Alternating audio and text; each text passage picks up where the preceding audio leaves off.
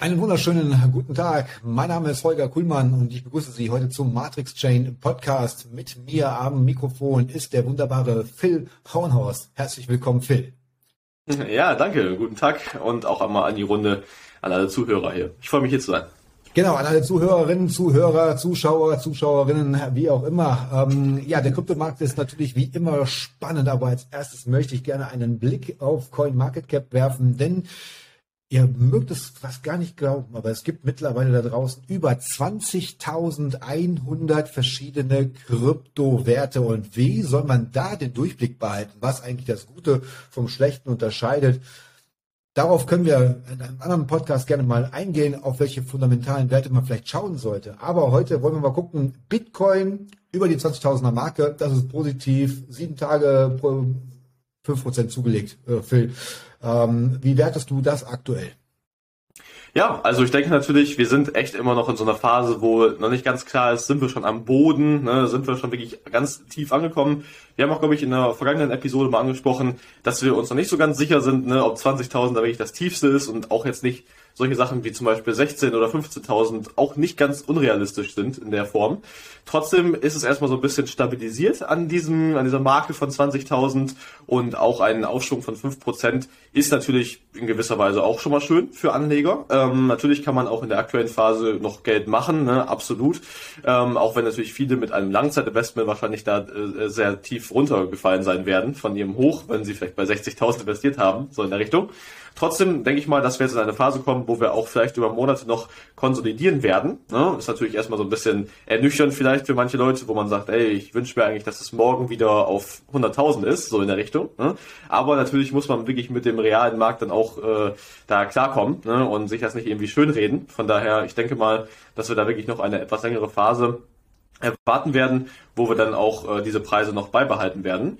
Und ähm, ja, ich sag mal, jetzt ist gerade die Phase, wo man sich schön umgucken kann nach vielleicht guten Projekten, wo man noch neu investieren möchte. Äh, Im Bullrun ist es ja immer so ein bisschen schwer, wenn das Projekt gerade über 3000 Prozent gestiegen ist, ne, dann ist wahrscheinlich nicht der richtige Zeitpunkt, um da einzusteigen, wenn man mal ehrlich ist. und ähm, ja, deswegen denke ich auf jeden Fall, dass es ein äh, sehr guter Indikator ist, äh, Bitcoin, wo er gerade ist, äh, um eben festzustellen, wo wir aktuell uns im Markt befinden. Guter Stimmungsbarometer ist vielleicht auch das äh, Twitter-Umfeld, wenn man mal so rein, also Blick reinwirft. Ähm, da gibt's ja die Fraktionen, die sagen, äh, Bitcoin unter 10.000 Dollar ist auf jeden Fall realistisch. Äh, sehe ich persönlich jetzt nicht so. Ich glaube tatsächlich, wir könnten schon nochmal einen harten Abverkauf erleben. Ähm, aber ich kann mir nicht vorstellen, dass wir die 10.000 Dollar nochmal ankratzen. Hältst du das für realistisch, Phil? Also 10.000 Dollar ist jetzt auch so ein bisschen noch, ich sag mal, entfernt aus meiner Sicht, ne? Und da müsste wirklich noch einiges passieren. Natürlich, man darf niemals nie sagen, ne? Und im Worst Case wirklich sollte man auch darauf vorbereitet sein. Aber äh, ich sag mal, ich rechne jetzt nicht damit, weil sonst würde ich wahrscheinlich Bitcoin shorten oder so in der Richtung jetzt. Ne?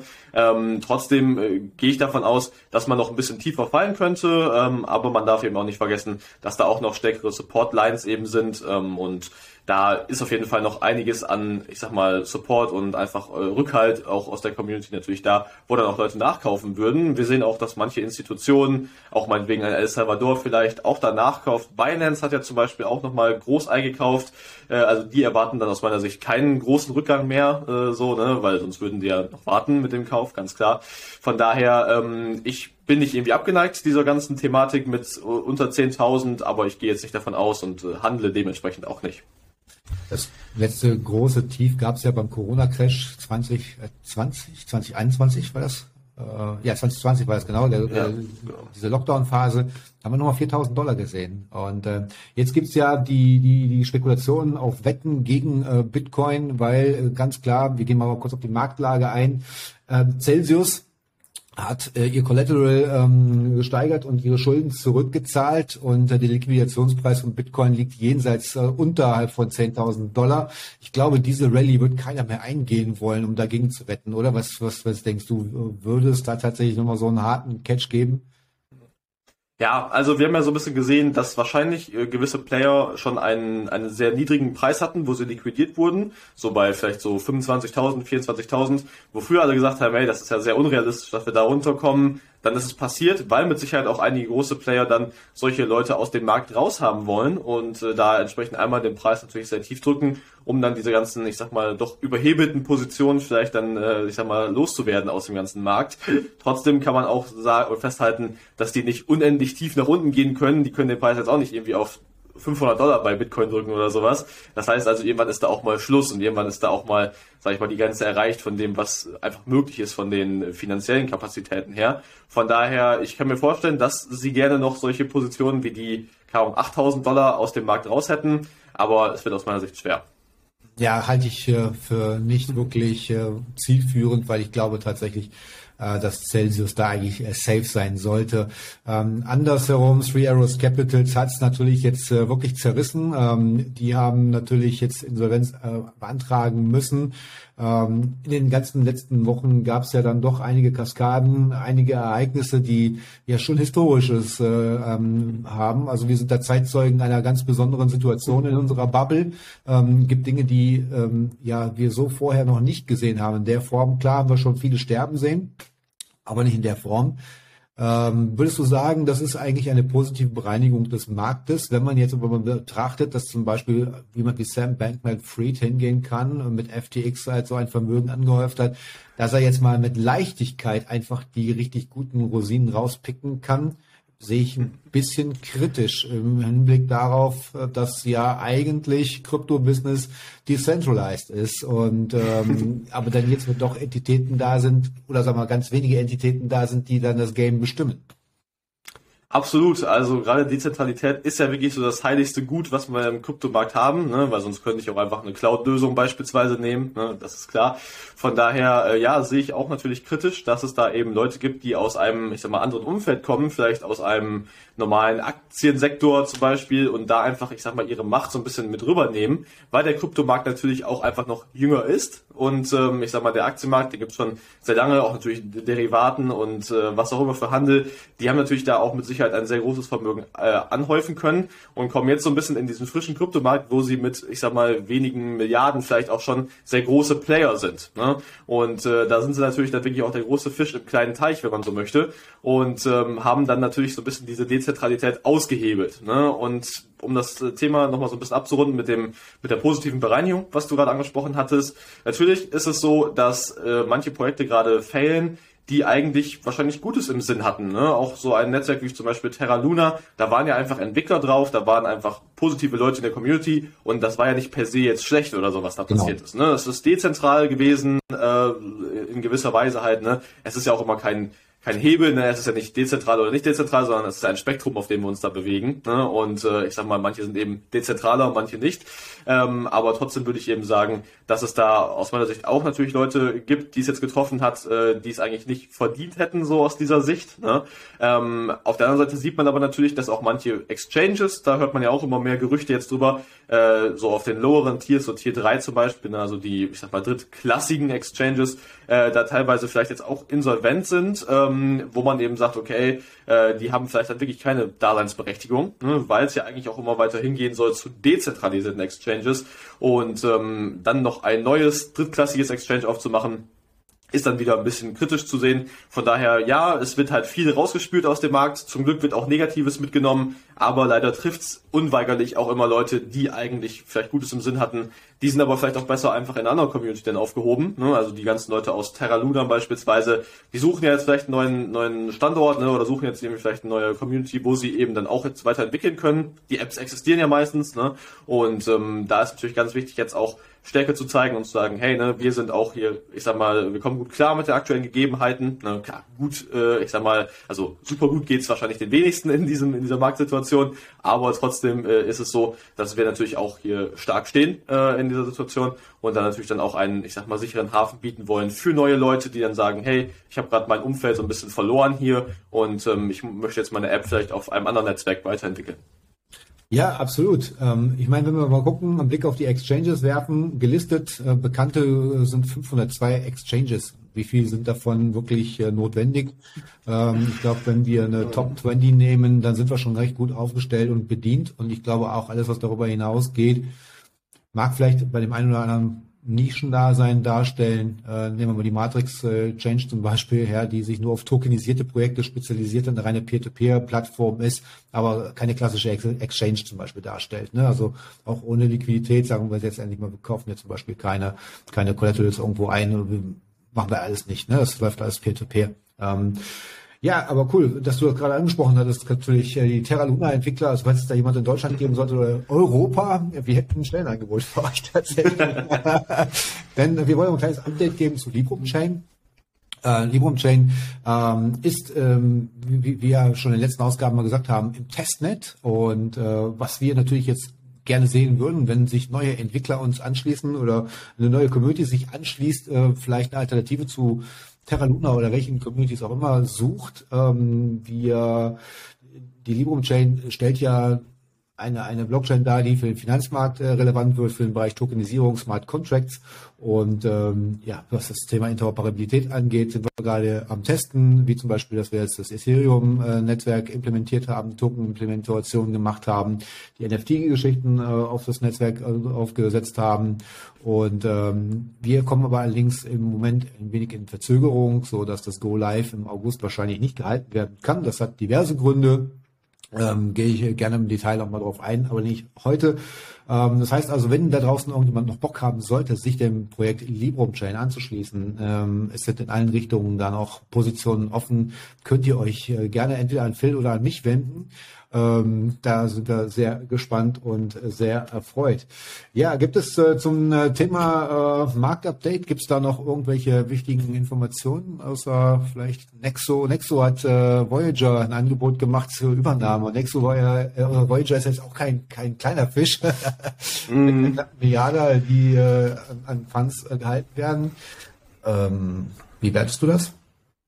Ja, also ich finde es auf jeden Fall erstmal interessant ähm, und man sieht auf jeden Fall, dass Nexo da natürlich jetzt auch schon, ich sag mal, einen gewissen Stellenwert hat, beziehungsweise aus diesem aktuellen Markt jetzt nicht wirklich schlimm äh, irgendwie, ich sag mal, groß äh, Not leiden musste, sage ich mal. Und äh, da jetzt völlig, muss ich sagen. Über, also ja, genau. völlig.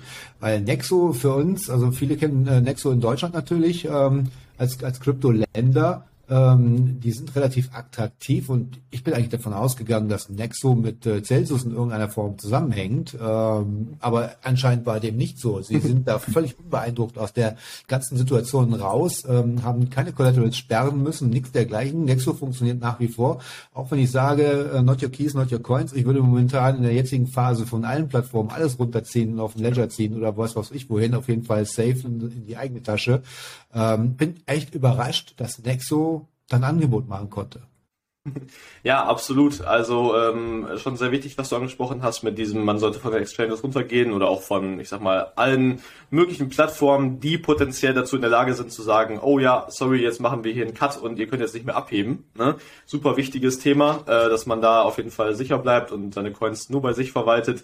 Ja, genau, aber äh, anscheinend gibt es da einige Player, die es wahrscheinlich richtig gespielt haben und die wahrscheinlich auch vielleicht in, intern vielleicht irgendwelche Trades gemacht haben und so weiter, die natürlich dann auch zu einem gewissen Zuwachs an Liquidität und einfach äh, Funds sozusagen geführt haben bei den einzelnen Firmen. Von daher ähm, sehr spannend und sollte man sich auf jeden Fall merken, dass die in einer Krise auch, ich sag mal, gut performt haben. Ne? Also kann man auf jeden Fall im Hinterkopf behalten. Ähm, Ob es jetzt mit dem Deal zustande kommt, steht natürlich auf einem anderen Blatt ne? ähm, und was sie damit auch vorhaben. Also ob das Ganze dann auch wirklich so zielführend ist, wie sie sich das vielleicht vorstellen. Aber natürlich ist es immer so ein schönes Thema, dieses, wenn eine Krise kommt und man selbst noch gut aufgestellt ist, dann hat man natürlich günstig die Möglichkeit, andere Firmen vielleicht auch aufzukaufen oder auch einfach Sachen zu kaufen, die vorher vielleicht nicht erreichbar waren, ja. ähm, aber jetzt eben umso günstiger das Ganze dann äh, für sie da zu haben ist. Von daher sehr cool. Und ähm, ja, ich finde, das zeigt auch sehr schön, dass die ganzen Player, die so im Markt sind, große Firmen vielleicht auch oder zum Beispiel Stablecoin-Firmen manchmal auch einfach auch zusammenhängen. Ne? Und dass wir sehen, dass wenn eine Firma Probleme hat und da vielleicht so ein bisschen ins Wanken kommt, dass dann auch ein gewisser Dominoeffekt einsetzt und ja. dann auch andere Firmen Probleme haben. Äh, hast du das auch so mitbekommen? Ja, genau. Aber ich war auf der anderen Seite natürlich auch wieder überrascht, wie gut die Community am Ende des Tages doch tatsächlich zusammenhält. Ne? Also das hätte ich aus dem klassischen Finanzmarkt nämlich so nicht, nicht erwartet. Äh, da hätte man sich nur die Hände gerieben, ja, so à la BlackRock, so geil, äh, da ist der nächste Kandidat, den wir ähm, auffressen werden. Ja, genau, wegschauen. Ähm, tatsächlich. Also das Thema Stablecoins ist ja sowieso ähm, etwas, was ich ganz, ganz kritisch be beäuge. Ich meine, äh, du hast es in meiner gestrigen Präsentation mit, äh, in einem anderen Webinar, hast du ja schon gesagt, ähm, der Stablecoin von Tron hat sich jetzt zumindest mal so ein bisschen stabilisiert. Also die, die sind ja jetzt schon wieder nahe der einen Dollar Grenze, wenn sie jetzt nicht schon wieder genau auf einen Dollar sind. Aber sie scheinen sich zu stabilisieren, scheinen da ihre Hausaufgaben gemacht zu haben, zumindest gegenwärtig. Ja, bleibt abzuwarten, was da so passiert. Ähm, nichtsdestotrotz würde ich wahrscheinlich ähm, aktuell wirklich nur auf USDC oder DAI setzen. Ja, absolut. Also mir ist auch gerade so ein bisschen heikel. Ne? USDC wird ja wirklich als guter Kandidat und so auch als Tether-Nachfolger so ein bisschen gehandelt. Ne? Wenn da mal was Größeres passieren sollte, man muss auch eben bedenken, dass bei Tether auch immer so ein bisschen noch diese regulatorische Komponente mit reinspielt. Die SEC ist da ja auch manchmal noch so ein bisschen zugange. Ne? Und da gab es ja auch schon mal ein paar, ich sag mal, Aus, äh, Ausschreitungen so in die, ich sag mal, rechtliche Schiene. Von daher, da sollte man auf jeden Fall auch sicher bleiben. Äh, klar, natürlich das Diversifizieren auch in diverse Stablecoins kann auch Vorteile haben. Ne? Denken wir mal daran, wenn vielleicht auch ein DAI vielleicht mal Probleme hat, dass man dann noch ein, ein Backup so ein bisschen halt hat, ne? Aber auf der anderen Seite muss man sagen, wo ist es schon wirklich sicher, sicher, ne? Also äh, ist es ja wirklich an sehr verhältnismäßig wenigen Stellen, sage ich mal, ne? Und ähm, deswegen äh, muss man da wirklich gucken, dass man auch da jetzt frühzeitig wenn man auch vielleicht noch andere Stablecoins hat, die verhältnismäßig klein sind, dass man da nicht drüber nachdenkt, okay, will ich da nicht wirklich zu den großen Playern gehen, ähm, weil sonst habe ich da vielleicht im Zweifelsfall ein Problem äh, bei der Deckung. Man sollte sich von dem Landing-Angeboten nicht äh, blenden lassen beim Thema Stablecoins. Ich glaube, das ist ein ganz gefährliches Thema, gerade jetzt im Bärenmarkt. Sag mal, solange die Kurse alle schön nach oben gehen, funktioniert das alles sehr gut. Aber wir sehen jetzt, wo der Markt eine Downphase ist und auch eine lange Zeit nochmal unten bleiben wird, äh, wird dieses Thema wirklich nicht gut ausgehen. Da kannst du den einen oder anderen noch zerlegen. Das Thema Rechts, Recht, rechtlicher Rahmen, auch was das Thema SEC angeht. Also ich kann mir vorstellen, äh, man plant ja zumindest in den USA das Thema Stablecoins 2022 noch irgendwo abzuschließen im Bereich der Regulation und sollte es zum Beispiel Tether dann nicht packen, wenn ich, glaube ich nicht, dass es jetzt diesen, diesen Impact kommen wird, der, als wenn jetzt Tether jetzt zum Beispiel von heute auf morgen auf unter ein Dollar abrutschen würde. Das wäre, glaube ich, dramatischer, weil ich glaube, dann werden die Anleger nochmal eine Zeit, äh, Zeitfenster haben, wo sie darauf reagieren können über mehrere Monate.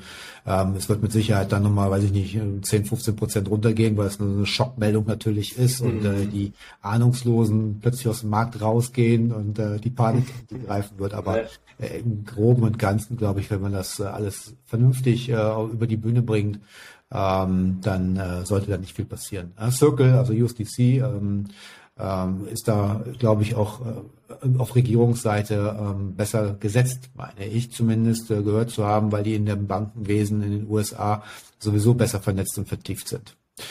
Aber gut, äh, warten wir mal ab, was da noch passiert. Was ich ganz lustig fand, da habe ich im Vorgespräch ja schon drüber gesprochen, ist äh, unser werter Herr Peter Schiff, Wer Peter Schiff nicht kennt, Peter Schiff ist unter anderem auch äh, Gründer von PayPal damals gewesen, hat viel mit Elon Musk äh, zu tun gehabt. Äh, ich empfehle hier mal eine Dokumentation von einem YouTuber, Jona Plank, ähm, die äh, PayPal-Mafia. 15 Minuten gespannte Power, richtig gut recherchiertes Video ähm, zu Elon Musk und Peter Schiff. Und Peter Schiff ist ja ein bekannter Investor in der Tech-Szene insgesamt und äh, einer der größten Kritiker des Bitcoin. und nun, lieber Phil, da muss ich tatsächlich so ein bisschen lachen. Er hat ja eine, eine eigene Bank in Puerto Rico und die wurde ihm jetzt nicht gemacht. Und zwar, und zwar ging es bei Peter Schiff, äh, ich, ich wiederhole, der IRS und J5 haben meine Bank aufgrund meiner einer ausgesprochenen Kritik übermäßiger staatlicher Besteuerung und Regulierung ins Visier genommen.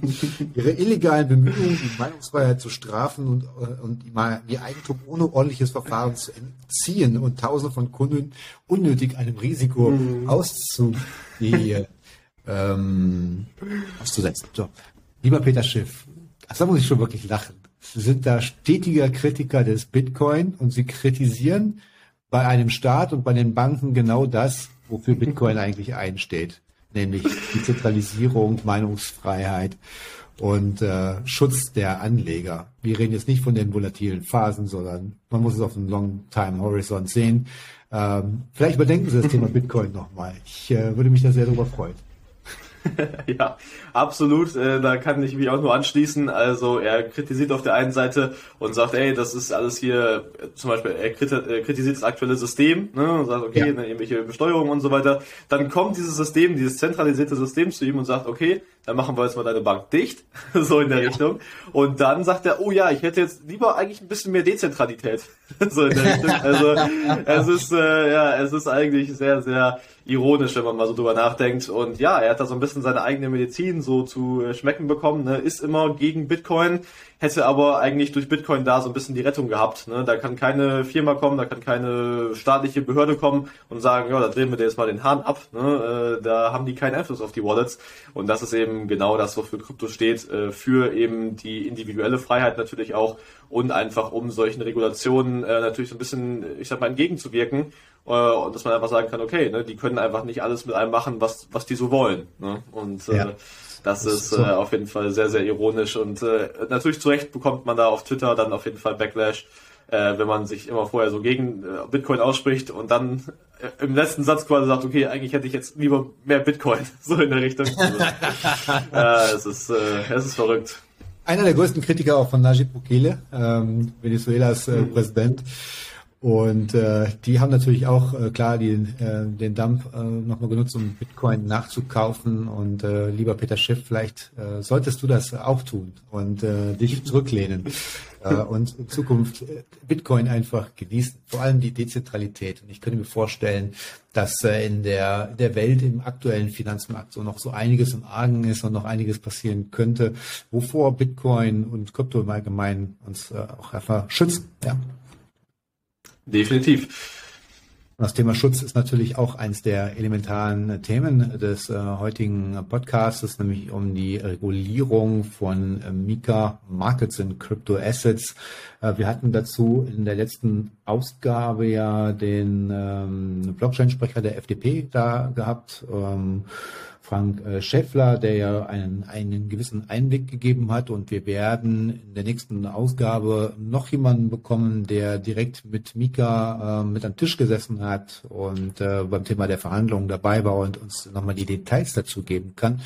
Aber im Groben und Ganzen können wir sagen, die schlimmsten Befürchtungen sind zunächst erstmal vom Tisch. Ähm, eigentlich kann man das Ganze ja, sagen wir mal, positiv sehen im, an, in, in, im klassischen Sinne Anleger geschützt ist jetzt vielleicht der falsche Ausdruck, aber äh, es ist es zumindest so, dass die unhosted Wallets, also die privat geführten Wallets erstmal nicht ähm, alle registriert werden müssen. Äh, was man vielleicht nachteilig sehen kann, sind, dass äh, Transaktionen, die von den Exchanges runtergehen, dass die verifiziert werden müssen. Ähm, halte ich es aber auch nicht für so riesendramatisch. Ähm, ich glaube, wenn ich auf Binance und weiß ich nicht, wie die Plattformen alle heißen, äh, dann bin ich eh registriert und ich bin eh äh, irgendwelchen Behörden gemeldet. Deswegen ähm, ist das jetzt aus meiner Sicht jetzt gar keine große Überraschung, oder Phil? Ja, also ich denke auch, äh, das wirklich Glückliche, was man sagen kann, ist, dass wir so ein bisschen verschont geblieben sind von diesem, ich sag mal, regulatorischen Aspekt und regulatorischen Arm auf die einzelnen Privatinvestoren, die vielleicht zwischen Wallets irgendwie was her transferieren und so weiter. Mhm. Da muss noch nichts gemacht werden und das ist auch genau. sehr schwer da anzusetzen in diesem, in diesem Punkt, weil ich sag mal, wie kann ich nachvollziehen, ob jemand zum Beispiel auch überhaupt in meinem Regierungsbereich, also vielleicht Deutschland oder europäisch äh, weit sozusagen, sich überhaupt befindet, ne? Wo, ja. Woher kann ich nachvollziehen, wo diese Wallet überhaupt irgendwie gehostet ist? Kann man ja nicht bei der normalen dezentralen äh, privaten Wallet, sage ich mal. Aber natürlich bei den äh, Krypto-Exchanges, äh, bei den großen Playern, sage ich mal, die zentralisiert sind. Da muss man aktuell dann eben auch, glaube ich, angeben, wer das Ganze bekommt, auch zu welchem Zweck man das dann schickt, ab einer gewissen Summe. Ähm, natürlich ist das erstmal so ein bisschen nervig, ne? aber man muss eben auch schon sagen, wer denkt, dass diese Exchanges da nicht schon die Daten über einen haben. Ne? Man muss sich mit KYC registrieren, ich muss da meinen Ausweis hinschicken oder vergleichbare Ausweisdokumente, meistens, wenn ich mich da registriere schon. Ähm, von daher, da wissen die eigentlich, wer ich bin. Und ähm, gepaart mit der Information vielleicht über mein Bankkonto ähm, kann eigentlich eine Behörde, die etwas über mich herausfinden will, auch eigentlich alles herausfinden, was ich da bekomme. Die kennen meine Cashflows, die, die kennen äh, auch, an wen ich potenziell was hinschicke. Ähm, von ja. daher, das ist jetzt nicht der krasseste Eingriff vielleicht in die Privatsphäre, weil eben zum Beispiel aktuell noch die ganzen zentralisierten Exchanges natürlich so ein bisschen auch der Einstiegspunkt in diese Kryptowelt sind. Ne? Ich schicke von extern, von meinem Bankkonto, das ist öffentlich für sozusagen die Bank und auch für den Staat wahrscheinlich in gewisser Weise, wenn es dazu Vorwürfen vielleicht auch gegen mich kommt, ähm, ist es öffentlich. Und äh, dann im Kryptomarkt bin ich natürlich anonymisiert. Das heißt also, ich überschreite damit so ein bisschen diese Barriere in die Anonymität hinein. Und äh, das wollen sie eben noch stärker kontrollieren, weil sie wissen, da können sie ansetzen. Äh, wo es eben schwer wird, ist dann, wenn es dann um Hardware-Wallet oder eine Software-Wallet auf dem Handy geht. Äh, da kann der Staat, glaube ich, auch nicht mehr viel tun, selbst wenn sie das jetzt wollen würden. Sie können es vielleicht ja. vorschreiben, um so ein bisschen die, die Firmen, äh, die damit handeln, äh, so ein bisschen zu kontrollieren. Aber ich sag mal, uns jetzt als Privatanleger äh, kann das erstmal so nicht wirklich betreffen. Nein, nein, also wirklich nicht. Also man kann ja natürlich sagen, ähm, was man grundsätzlich überhaupt gar nicht regulieren oder was man gar nicht äh, unterbinden kann, ist der Handel mit äh, Bitcoin. Das wird absolut unmöglich sein. Das sieht natürlich im Bereich der Altcoins ein bisschen anders aus. Man kann die Foundations äh, international irgendwo reglementieren oder sanktionieren letztendlich ähm, und zwingen, Daten rauszugeben. Das funktioniert. Man kann da also wirklich sagen, nee, wenn du mit uns nicht zusammenarbeitest, dann ziehen wir dir international einfach die Lizenz und dann bist du von heute auf morgen einfach futsch. Ich kann aus eigener Erfahrung sagen, wir sitzen hier in Estland und Estland hat 2021, im Dezember 2021 schon eine Novelle für den Kryptobereich erlassen, die recht streng ist, ähm, richtig streng. A muss das äh, Stammkapital exorbitant erhöht werden für Exchanges. B ist die Dokumentationspflicht äh, nirgendwo strenger, glaube ich, äh, bis dato gewesen, als äh, jetzt dann durch die Novelle in äh, Estland. Natürlich klar mit einer, mit einer äh, mit ein bisschen Vorlaufzeit. Das kommt jetzt in den nächsten Monaten logischerweise. Aber da wird auch gefordert, auch bei Peer-to-Peer -Peer, ganz genau äh, den, den Behörden mitzuteilen, wer eigentlich wie viel ähm, ähm, Assets besitzt und wer wie viel eigentlich äh, verschickt über die Plattform. Da bist du, da sind wir als, als Plattformbetreiber auch zu gezwungen, das von der Softwareseite her auch abzudecken und automatisch zu übermitteln. Das geht gar nicht. Und das fängt schon beim, beim ersten Dollar an. Also da fragt keiner nach. Ne?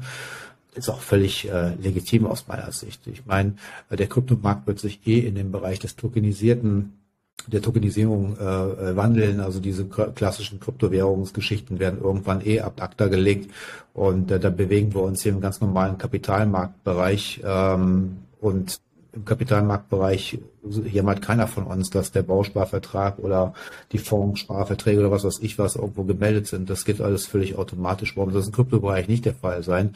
Natürlich klar, ähm, wenn ich jetzt sage, ich, ich würde jetzt Unhosted Wallets verbieten wegen äh, Geldwäsche und, und Terrorismusfinanzierung und so, ähm, völliger Quark, weil äh, das funktioniert mit Bargeld ein bisschen besser als äh, mit äh, Kryptowährungen. Das wissen wir ja alle.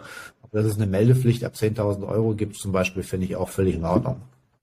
Ja, also ich denke auch schon, dass es da wirklich auch bessere Wege gibt, auch für Leute, die vielleicht, äh, ich sag mal, Geldwäsche oder was auch immer für illegale Aktivitäten betreiben.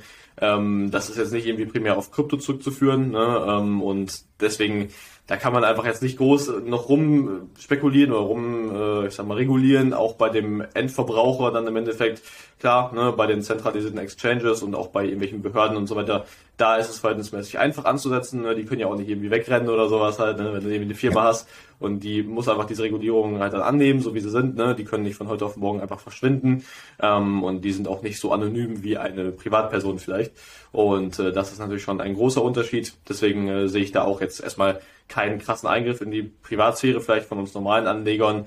Ähm, und natürlich haben damit Firmen mit Sicherheit auch zu kämpfen. Und ähm, ich kann das auch nachvollziehen, dass es da mit Sicherheit einiges an, ich sag mal, Unmut gibt, äh, wenn man da jetzt sieht, okay, wir haben jetzt noch mehr Bürokratie vielleicht auch äh, an der an der Hacke so und müssen da jetzt noch mal ein bisschen mehr ansetzen. Aber natürlich kann es auch in gewisser Weise ein Filter sein. Äh, und zwar ein Filter im positiven Sinne, dass man sagt, okay, es kommen auch wirklich dann nur die Firmen durch, die sich auch sowas einlassen und die natürlich dann auch solche Regulierungen halt durchgemacht haben. Ne? Und äh, ich sag mal, gerade im Kryptomarkt ist es ja so leider, dass man da oft sehr viele Scams sieht. Und äh, ja. wenn dann Firmen durch solche, ich sag mal, Beschränkungen und so weiter durchgehen und äh, ich sag mal, durch das schaffen, dann weiß man eben auch, okay, die haben auch einen langen Weg hinter sich und haben da auch wirklich, ich sag mal, äh, komplett ihr, ihr ganzes Herzblut reingesteckt, dass sie da eben weiter durchgekommen sind. Ja, ich weiß, dass es ja Planungen über, über Ratingfirmen äh, gibt für Krypto ähm, in, in Europa.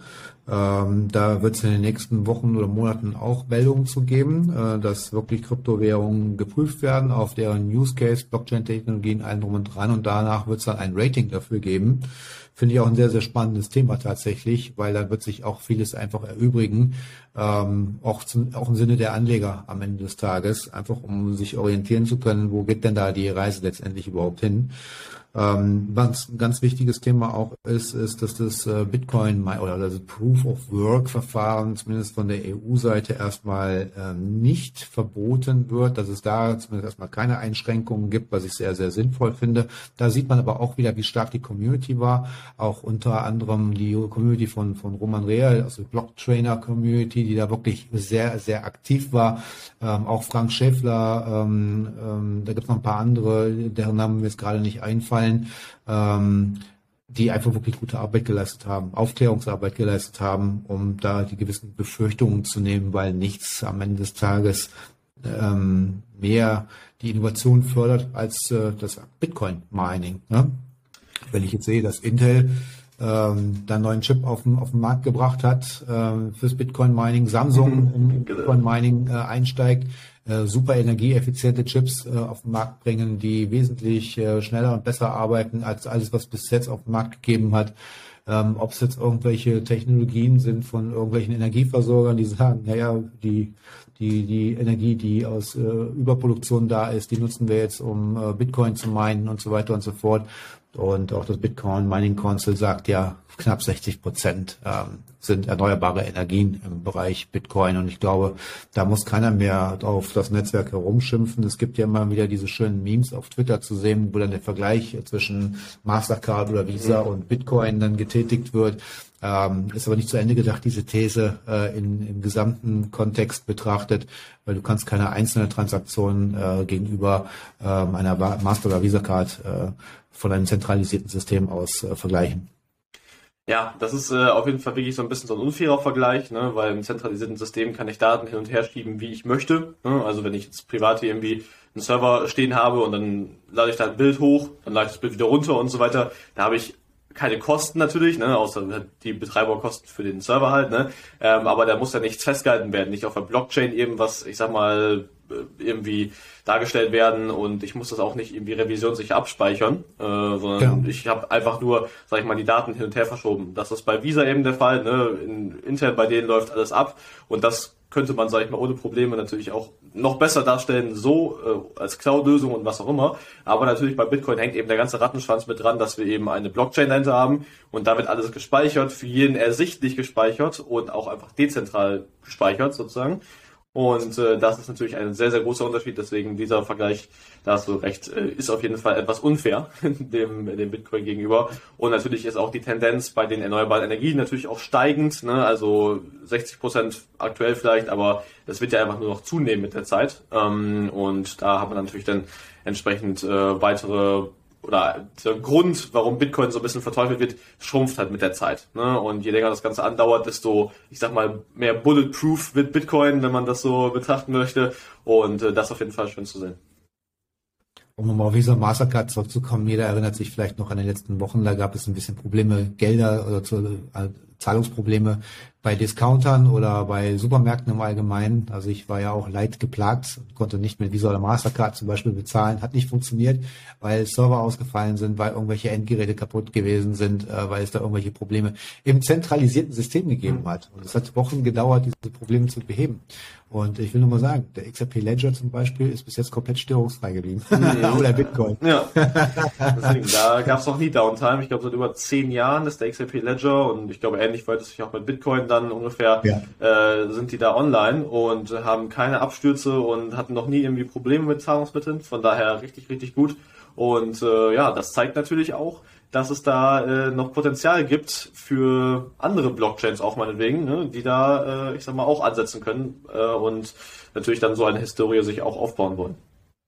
Absolut. Ja, meine lieben Zuhörerinnen, Zuhörer, Zuschauer, Zuschauerinnen, ähm, das war die heutige Ausgabe mit Phil Haunhorst. Mein Name ist Holger Kuhlmann. Folgt uns einfach auf Twitter oder den sonstigen sozialen Medien, bringt vielleicht ein bisschen Kritik oder Vorschläge ein, würden wir uns auf jeden Fall sehr darüber freuen. Ähm, was denkt ihr heute über unsere Ausgabe und vor allem, was meint ihr zu den einzelnen Themen? Heute könnt ihr euch ja gerne auslassen. Noch mal ein kleiner Aufruf an alle, die interessiert sind, an einem Krypto-Startup mitzuarbeiten. Wir sind immer noch händeringend auf der Suche nach Entwicklern ähm, Bereich Community. Wer also Bock hat, äh, sich Librum Chain anzuschließen, kann sich gerne an Phil oder an mich wenden. Würden wir uns auf jeden Fall sehr freuen. Und ich würde sagen, verabschieden wir uns heute. Phil, haben wir noch irgendwas vergessen? Nö, ich würde sagen, Themenwünsche und auch gerne Kritik und auch die eigene Meinung zu den ganzen Themen hier immer gerne in die Kommentare. Und äh, natürlich sind wir auf allen Social Media Plattformen erreichbar. Ne? Man kann gerne immer ins Gespräch kommen und wir suchen wirklich noch neue Leute, die einfach auch Lust haben, da mitzuwirken. Von daher, ich freue mich auf euren Kontakt und dann sehen wir uns beim nächsten Mal wieder. Dann würde ich sagen, bis zum nächsten Mal.